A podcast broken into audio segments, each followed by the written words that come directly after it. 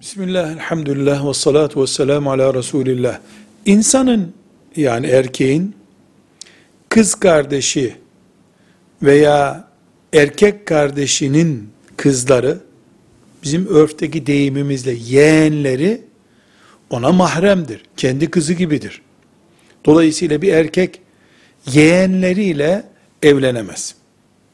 O yeğenlerden doğan kızlarla da evlenemez. Yani bu şu demek oluyor.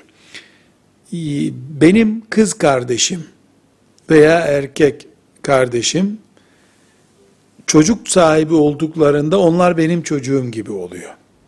Dolayısıyla kız kardeşimle de evlenemiyorum.